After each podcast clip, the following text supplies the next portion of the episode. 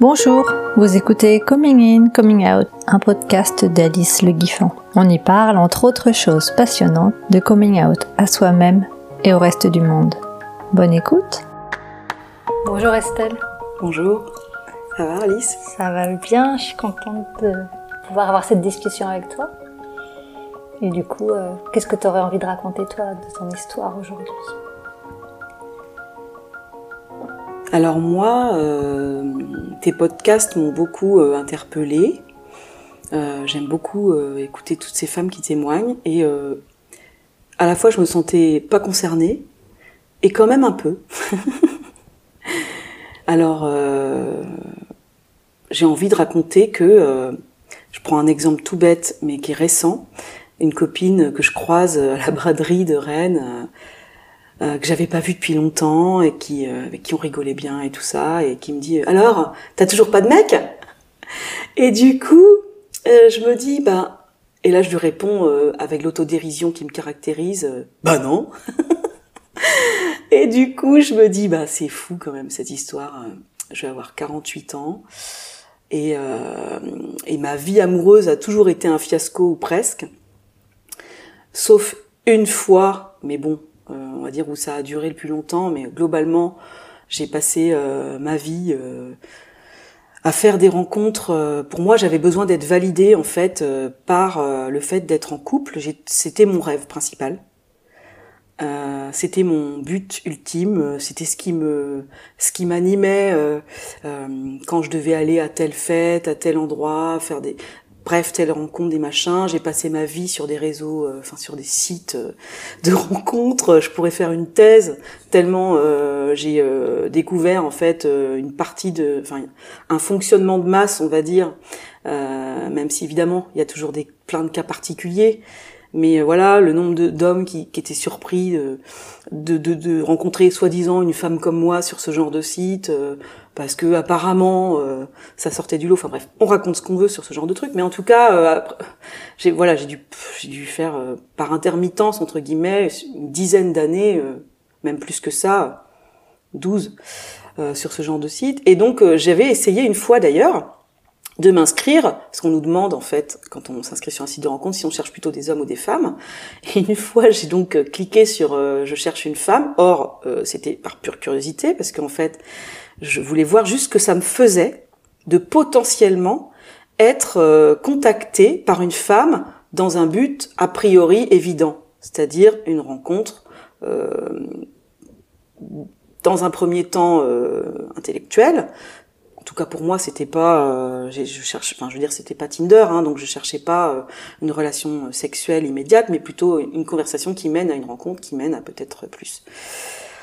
Or, sur ce genre de site, bien sûr, il y a tout. Et évidemment, euh, j'ai au bout de dix minutes, j'ai lâché l'affaire. Je me suis dit, non, mais c'est pas du tout là que je vais sentir ce que ça peut me faire euh, d'être euh, contacté par une femme, surtout qu'en plus les profils, tout ça, enfin il y avait, en fait, ça me dégoûtait plutôt qu'autre chose. Mais mais les hommes pareil, c'est-à-dire que quand on regarde l'espèce de catalogue, c'est oui, c'est dégoûtant, on peut le dire. C'est c'est c'est la jungle, c'est bon bref, c'est tous les mots qu'on peut qu'on peut voilà, c'est le c'est la redoute. Euh. Mais je voilà, c'est vraiment la redoute euh, et du coup, il faut vraiment le le redouter quoi parce que c'est atroce. Mais en tout cas, j'ai quand même vécu plein de rencontres chouettes euh, et même des histoires d'amour, je tombais très amoureuse aussi. Voilà, donc j'ai vécu tout ça. Et mais ce qui me fait vraiment me poser la question de donc cette copine notamment qui me dit t'as toujours pas de mec ou des gens qui me connaissent qui voient que depuis toutes ces années je suis célibataire, que j'ai jamais présenté euh, un seul compagnon, que euh, j'ai pas d'enfant, que euh, apparemment je suis très féminine dans ma façon de m'habiller parce qu'évidemment je mets toujours des jupes très longues, j'ai les cheveux très longs. Euh, je mets des bijoux, enfin des boucles d'oreilles, tout ça, mais je veux dire, euh, je suis pas ultra féminisée, je suis juste, euh, je mets des jupes longues parce que j'aime pas mes jambes et que ça c'est une manière de les cacher. J'en ai ras le bol de mettre des jupes longues, moi en fait. J'aimerais bien pouvoir mettre des pantalons en fait, juste, mais j'arrive pas parce que j'aime pas mon corps et et donc les gens croient que voilà, je suis vraiment hyper féminisée, hyper hyper féminine, hyper voilà, les gens me renvoient une image de moi comme quoi je suis, je suis belle, ceci cela. Or, c'est pas du tout euh, comme ça que je le vis intérieurement. Et donc que ce soit, à, euh, enfin voilà, le fait d'être validé par le regard de, l'homme en tant que femme désirable a toujours été très important pour moi. Donc évidemment, j'ai rencontré pas mal d'hommes. Oui, c'est vrai. Euh, parce que ça me permettait. Euh, alors, je dis pas que j'ai fait n'importe quoi, hein, pas du tout, parce que moi, je, je ne peux pas euh, vivre une rencontre charnelle sans qu'il y ait euh, quelque chose d'intéressant qui se passe. Si tu l'avais fait, tu aurais bien le droit. Oui aussi, mais en tout cas, j'y arrive pas. C'est que j'ai essayé, je n'y arrive pas. Et encore moins maintenant, euh, parce qu'en plus aujourd'hui, j'ai fait une croix sur euh, tout ça. Euh, en tout cas, c'est plus une quête aujourd'hui pour moi, et ça me fait des vacances. Euh, de plus avoir l'impression que je dois être absolument aimée, enfin en tout cas, comment souvent, enfin, on peut parler de faire valoir, mais c'est comment dire l'impression que en fait parce qu'une autre un, homme entre guillemets je suis beaucoup entourée d'hommes en fait dans mon environnement professionnel euh, et du coup euh, une fois j'ai même un, pote musicien qui me dit mais mais en fait, si t'as pas de mec, c'est peut-être juste parce que t'es chiante. Voilà, ce genre de choses. Euh, je pense que beaucoup de personnes s'interrogent sur le pourquoi j'ai pas de mec. En tout cas, c'est c'est ce que je me fais comme réflexion. Et on m'a même dit, mais euh, mais t'as qu'à essayer les nanas. Mais pourquoi t'essayes pas les meufs? Tu devrais essayer. Et en fait, ça arrive là comme une solution et du coup, c'est vrai que moi, bah, ça me questionne. Je me dis, ok, donc est-ce que c'est vraiment ça le problème? Est-ce que c'est parce que je me trompe de, de choix amoureux, de, de... voilà, surtout qu'en plus, euh, je sais pas, enfin, pour les gens qui regardent des films euh, X, moi, ça m'arrive, euh, c'est rare, mais ça m'arrive. J'aime pas dire c'est rare parce que ça peut arriver, surtout en phase d'ovulation. ça peut arriver, pouf, la première chose que je fais, c'est le côté exutoire, c'est je regarde absolument pas un truc avec euh, un sexe d'homme. Je regarde que des femmes ensemble. C'est ça qui m'intéresse. Parce que là, on est vraiment dans un juste une relation à soi, donc le côté euh, purement euh, ben technique technique et et comment dire je sais pas comment expliquer. Là c'est juste les femmes savent comment elles fonctionnent en, fait, a priori comment fonctionne leur corps, et donc a priori comment fonctionne le corps de l'autre, même si évidemment il y a des ajustements, mais a priori il y a une meilleure, meilleure connaissance, et je conseille, d'ailleurs je devrais moi-même regarder des films euh, d'homosexuels hommes, parce que peut-être ça m'aiderait à comprendre des trucs, mais en même temps, je suis pas sûre d'en avoir très envie, parce que je trouve que ça manque de quelque chose que je recherche, notamment euh, dans ces films-là, qui sont pas faits pour être doux, hein, euh, enfin, en tout cas a priori pas chez j'ai, peut-être faudrait que je cherche genre euh, genre euh, euh, vidéo sexe homosexuel doux homme, je sais pas. peut-être que ça existe, mais en tout cas c'est pas l'impression que j'en ai. Et du coup, euh, j'ai déjà vécu plein de moments chouettes et doux avec des, des hommes, bien sûr. Mais euh, voilà, c'est vraiment cette question de est-ce que c'est plus doux avec une femme? Est-ce qu'on peut vraiment prendre le temps? Est-ce qu'il y a, y a vraiment, je, je n'en sais rien. Sauf que euh, ça me questionne et pourtant j'en suis aujourd'hui incapable. J'ai eu des euh, discussions avec des copines qui elles sont bi ou alors euh, juste se revendiquent de rien du tout, mais juste vivent des rencontres et ça se fait avec un homme ou une femme, peu importe. Et, euh, et pour elles c'est naturel, mais parce qu'elles elles ont un rapport à leur corps qui est si, super sain. C'est-à-dire qu'elles elles, aiment leur corps ou en tout cas leur corps ne les, ne les freine pas. Or moi c'est pas du tout mon cas. Donc euh, donc voilà, donc du coup je peux même pas euh, savoir, en fait, je ne peux pas savoir ce que je désire parce que mon corps lui-même ne s'autorise pas finalement à, à, désirer. Du coup, je suis dans cette espèce de ok, donc j'ai pas de mec, j'en ai presque jamais eu, enfin si plein, mais mais jamais longtemps, jamais quelqu'un qui veut vraiment entre guillemets euh, montrer ouais moi je suis avec Estelle et je kiffe cette meuf et euh, putain elle est ronde mais putain qu'est-ce qu'elle me plaît c'est avec bon je prends un air un truc un accent de de merde je sais pas pourquoi parce que peut-être ça me gêne. Mais en tout cas euh, juste qu'un homme se dise bah moi euh, Estelle, elle me fait kiffer. Euh, j'adore euh, son humour, j'adore euh, sa gouaille, j'adore sa répartie, j'adore sa, sa fragilité, sa vulnérabilité, sa douceur, son, son dynamisme, tac tac tac. Enfin, en gros, voir un peu tout ça. Et inversement, moi, parce que moi, je suis capable de voir tout ça chez l'autre, en fait. C'est-à-dire que quand je suis en relation, je, je vois, waouh, je vois plein de trucs chez l'autre qui me, qui me fascinent, en fait. Et je suis toujours un petit peu triste de me dire qu'en fait, euh, finalement, euh, aucun homme n'a pu voir euh, quelque chose qui, le, qui lui donne envie de rester avec moi un certain temps. À part une fois, mais j'étais jeune et lui aussi encore plus jeune que moi. Et du coup, il s'en est excusé d'ailleurs récemment. Ça fait 20 ans maintenant qu'on, 20 ans là au mois d'août qu'on s'était rencontrés. on a eu une relation de 5 ans à peu près. Bon, compliqué. on s'est pas vraiment installé ensemble ni rien. Mais en tout cas cet homme-là m'a appelé il y a quelques mois pour me dire qu'il s'excusait de ne pas avoir euh, pu euh, tenir la barre et rester avec moi et que j'étais vraiment quelqu'un d'important pour lui et tout ça. Aujourd'hui, il y a prescription, on peut plus, euh, on peut plus être ensemble, mais voilà, c'était magnifique comme, comme appel, comme témoignage. Ça m'a fait du bien. Je lui ai d'ailleurs dit, s'il te plaît, est-ce que quand je mourrai, tu pourras écrire une épitaphe que j'étais digne d'être en couple, s'il te plaît, parce que toute ma vie, je me poserai cette question je, fais partie des nanas qui n'arrivent pas à être en couple. Voilà. Et pourtant, ça a été mon rêve toute ma vie. Et aujourd'hui, j'ai arrêté de rêver ça. J'ai décidé, et ça me fait vraiment du bien. C'est un peu dur, c'est vrai, et que des fois, ça vient, ça vient me secouer parce que c'est pas un choix facile. Encore une fois, un deuil. Mais euh, voilà, c'est pour ça que la question du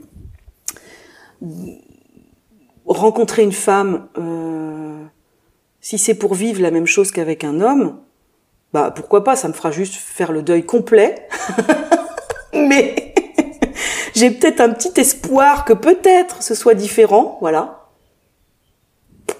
Mais là, à vrai dire, j'en sais rien du tout. Et je ne cherche même pas. C'est-à-dire que euh, j'ai même peur en plus. J'ai peur que ça me dégoûte, j'ai peur que ça me que de pas avoir de désir. Pourtant c'est bizarre parce que quand je regarde ça sur un écran juste pour l'aspect euh, exutoire euh, qui va durer euh, cinq minutes, ah c'est bon ça soulage. bah c'est cool, mais en fait je sais pas, j'en sais rien. Voilà, donc je suis là-dedans. Donc il n'y a pas de coming out, il y a rien du tout. c'est des questionnements juste de d'espèces d'hétéros frustrés, je sais pas. Hmm. Voilà. Hmm, je pense qu'il n'y a pas grand monde qui soit purement homo ou purement hétéro. Moi, j'ai vraiment cette croyance qu'on est tous quelque part sur le spectre et que. Bon, rien à voir avec ce que tu viens de dire, mais. Oui, sûrement. Hmm, mais en fait, en tout cas, ce qui est marrant, c'est qu'on me propose comme solution, enfin, je l'ai déjà dit, mais du coup, on me propose comme solution d'essayer les femmes, puisqu'avec les hommes, ça marche pas. Hmm. Ça, c'est très étrange, en fait. Et que toi, tu aurais pas pensé à ça, tu te serais juste dit, je laisse tomber les hommes. Point voilà, exactement. Voilà. Et que, comme j'ai euh, cette espèce de désir, mais qui est du domaine euh, onaniste, euh, du coup, forcément, ça m'interroge. Mm. Mais euh, non, franchement, je, je, je, aujourd'hui, j'en sais rien. Il faudrait que je vive cette expérience pour le savoir, en fait. Mais je vais pas aller le chercher entre guillemets. Donc j'écoute les témoignages que tu, les, podcasts que tu fais pour voir ce que ça me fait. Pour voilà, je suis vraiment dans une grande interrogation en fait, mais euh, pour l'instant avec une incapacité d'agir en conséquence. De toute façon, moi, en plus, j'ai vraiment fait euh, euh, une croix sur le, le, fait d'être désirable euh, et, et, et, du coup, je, je, quelque part, je m'empêche aussi de désirer parce que je veux plus vivre ces espèces de, de, de, de sentiments de rejet terribles où du coup, je fais tout porter à mon corps.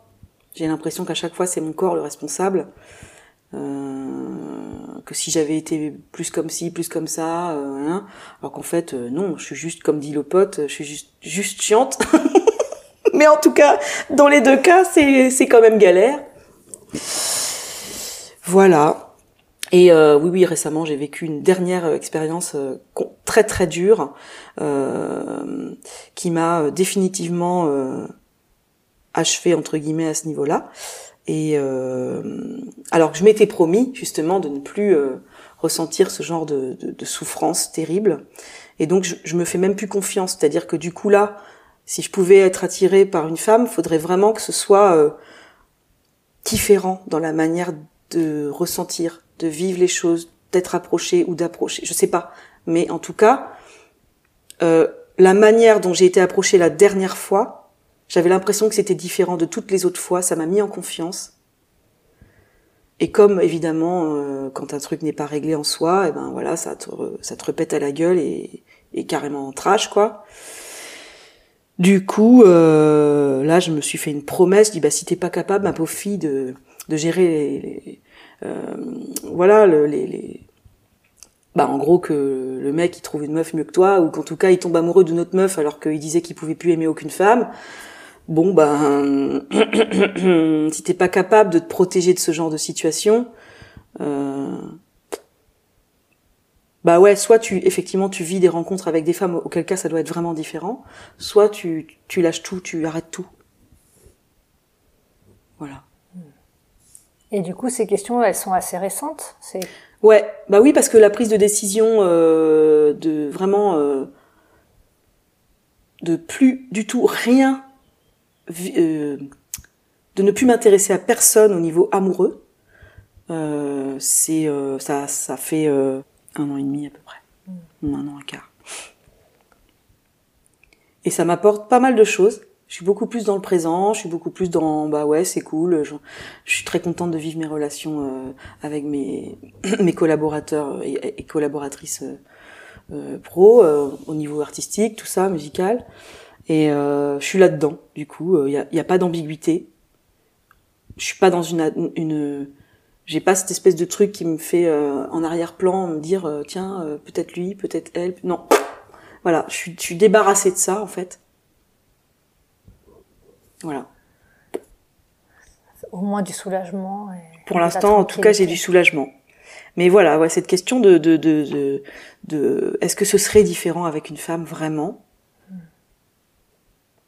Hormis l'aspect purement euh, euh, donc euh, sexuel et désir et tout ça. parce qu'en plus, moi, je, je, suis fascinée par des films. D'ailleurs, il y a un film que tu as que tu as euh, listé suite à un témoignage dans, dans, sur ton site, que j'ai regardé du coup, à Monite, je crois. Mm. Ça m'a euh, bouleversée.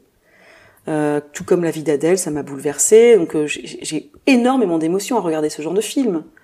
Donc voilà, je suis vraiment dans un gros questionnement avec zéro réponse, zéro envie, enfin zéro prise de décision en ce qui, pour la démarrer euh, quoi que ce soit. Ça se trouve, euh, je me, ça, ça m'arrivera jamais et puis ce sera très bien comme ça. J'en sais rien en fait. Il y a juste un vague espoir que quelque chose de différent soit possible. Voilà, et que si c'est pas moi qui peux me changer vraiment intérieurement après 20 et quelques années de thérapie, comment faire? Comment faire pour euh, comment faire pour euh, avoir autant de volonté pour euh, transformer sa sa souffrance et son sa problématique pour euh, pour coller à, à, à, vivre enfin pour coller à mon rêve de vivre une relation de couple? Parce que moi j'avais vraiment envie de vivre cette expérience là il y a plein de gens qui sont en couple qui, qui en ont ras le bol je leur dis mais euh, moi j'ai envie de vivre ça quoi j'ai envie de m'engueuler avec quelqu'un j'ai envie de oui ça m'intéresse ça m'intéresse de voir comment sur la durée on peut euh, euh, euh, euh, donner les moyens de se comprendre, euh, de, de se désirer, tout ça, tout ça, ça m'intéresse. En plus, je suis entourée de gens euh, qui vivent des relations de couple différentes, mais globalement, j'ai autour de moi un ou deux exemples de gens que ça fait 20 ans qu'ils sont ensemble, et qui tout, tout, est super chouette, et voilà. Ça existe vraiment, quoi. Et puis surtout, je pense mes parents qui se demandent qu'est-ce que, qu'est-ce que je... Voilà, ils ont l'impression d'avoir raté quelque chose, en fait. pas d'enfant, pas de mec, pas marié, pas de baraque à crédit.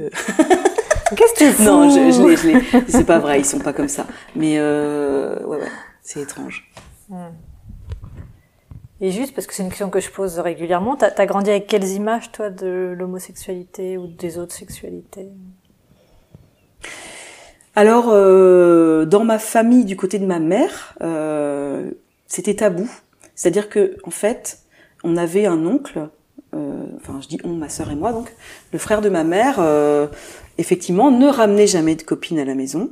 Et ça faisait quand même un moment. Et il était, on va dire, un des petits derniers à la ferme, parce que c'est une, famille de huit enfants d'agriculteurs et de, ferme. Enfin voilà, dans le Goëlo. et en fait, donc cet oncle-là, lui, il a dûu faire un vrai coming out, mais vraiment, ça a été très compliqué pour lui parce que dans cet environnement-là, c'était pas du tout on n'en parlait jamais. Euh, c'était, euh, on se marie limite avec euh, des gens qu'on connaît du coin ou bref, enfin c'est très étrange. Et du coup, quand il l'a fait, déjà il, me l'a annoncé à moi. T'avais quel âge? J'avais 16 ans, un truc comme ça. Je me rappelle comment il était mal à l'aise de me le dire.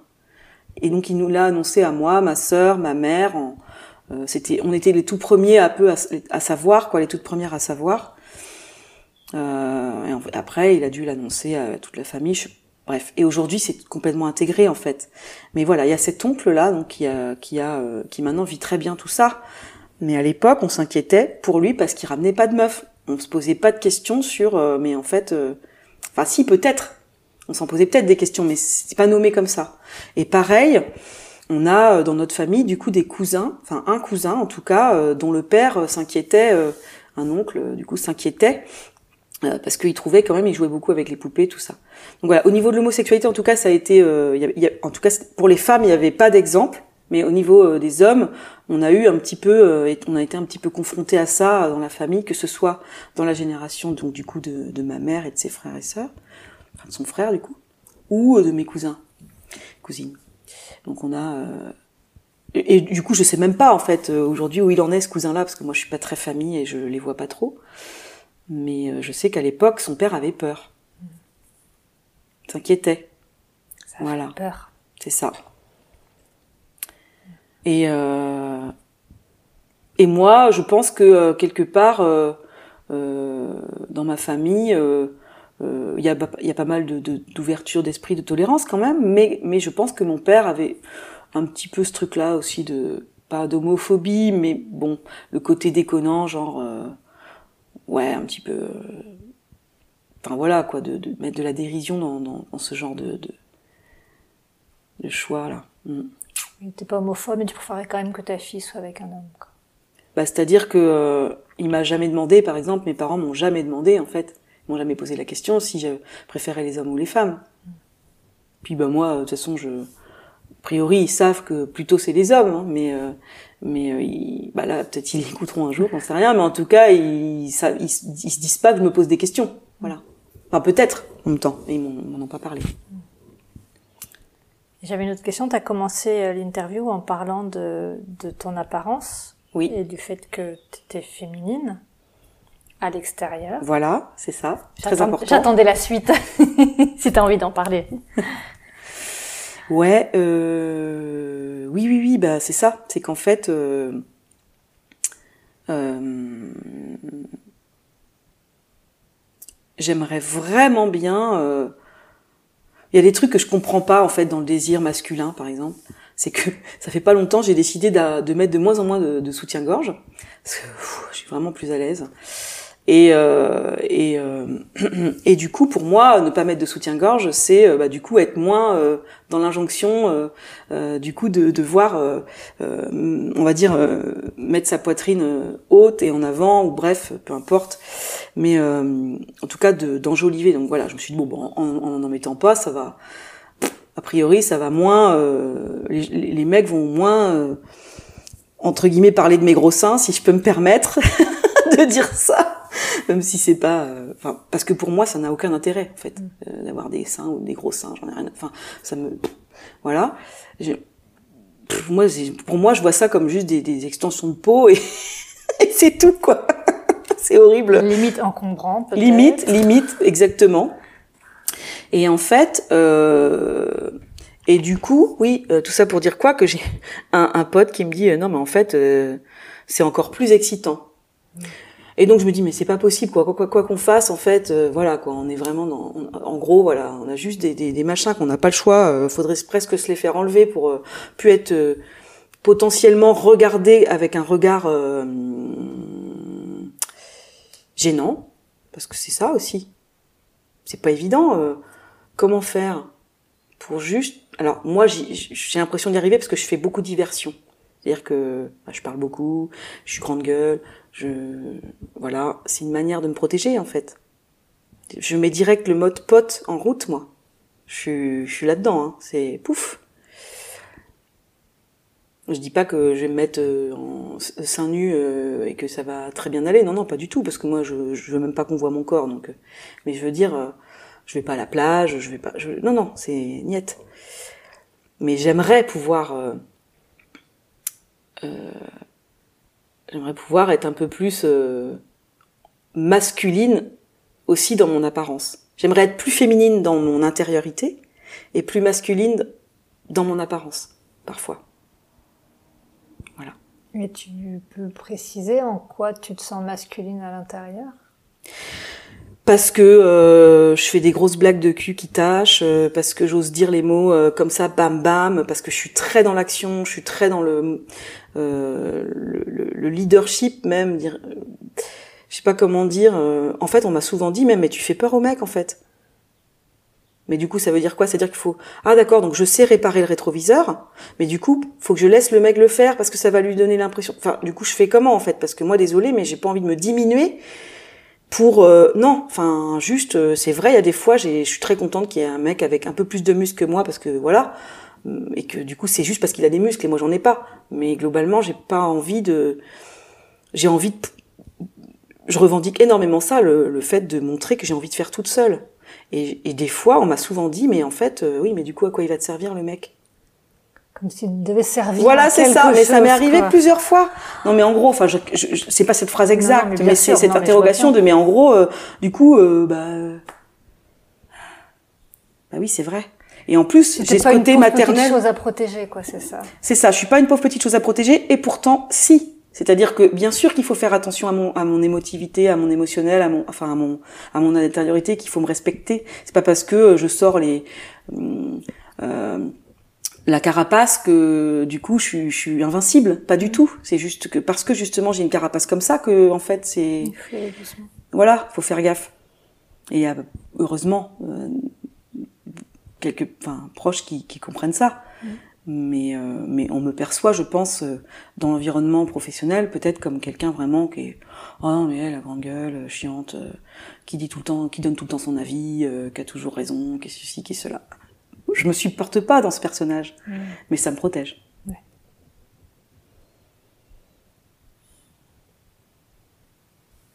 Voilà, on a peut-être un peu dévié du sujet, mais. Pour moi, le sujet de l'identité de genre, il est hyper proche en fait. J'avais pas mesuré ça au début du podcast et je constate que souvent ça vient se tisser à des endroits hyper intéressants. C'est vrai. Et j'ai pas encore l'explication, mais. ouais. Et moi, c'est la première chose que ça a re-questionné quand je me suis mise avec une femme, en fait. C'est, euh...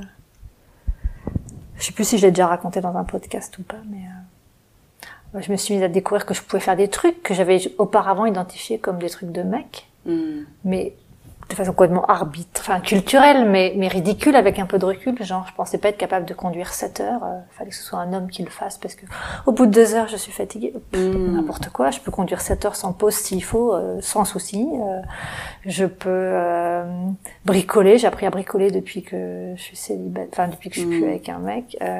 Mm. J'avais jusqu'à présent, de toute façon, j'avais pas trop le droit de toucher aux outils parce que bon, fallait bien qu'ils sont utiles aussi, tu vois bien. Mais et puis j'ai changé ma façon de m'habiller aussi. J'étais hyper neutre tout le temps, et là du coup je vais dans l'un ou dans l'autre. Hmm. Et je trouve ça assez chouette. J'aimerais bien, ouais, pouvoir faire ça, aller dans l'un ou dans l'autre. Mm. Et ma démarche a changé. Ça, c'est le premier truc que j'ai remarqué, c'est que j'ai changé de démarche. J'ai une démarche vachement plus carrée et affirmée. Avant, je marchais comme une petite chose aussi. Mais du coup, ouais, c'est vachement intéressant. Et de, de pouvoir nommer qu'en fait, je me suis jamais sentie être une femme.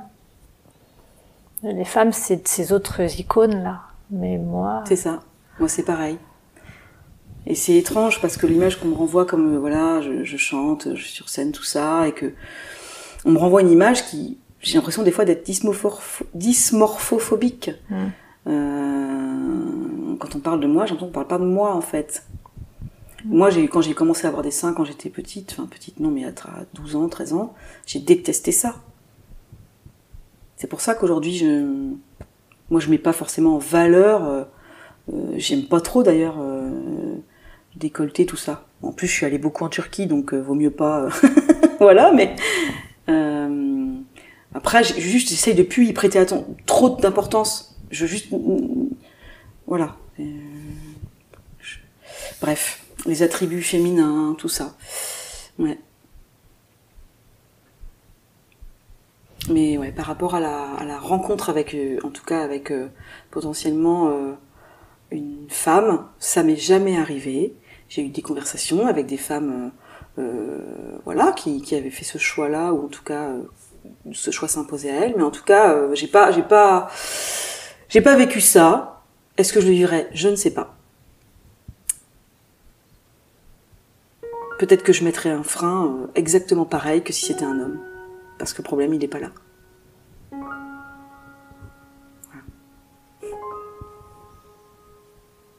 Est-ce que tu penses avoir dit tout ce que tu avais envie de dire? Oui, j'espère même en avoir pas trop dit. Je peux couper. Merci. Bah merci, merci à toi. Voilà, c'est terminé pour aujourd'hui. J'espère que cet épisode vous aura plu et je vous retrouve bientôt avec une nouvelle interview. D'ici là, n'hésitez pas à me contacter si vous avez envie d'être interviewé et à faire connaître ce podcast autour de vous en en parlant, en écrivant un commentaire ou en lui attribuant tout un tas d'étoiles. Vous pouvez dorénavant aussi nous retrouver sur Facebook ou sur Instagram at coming in coming out. À bientôt!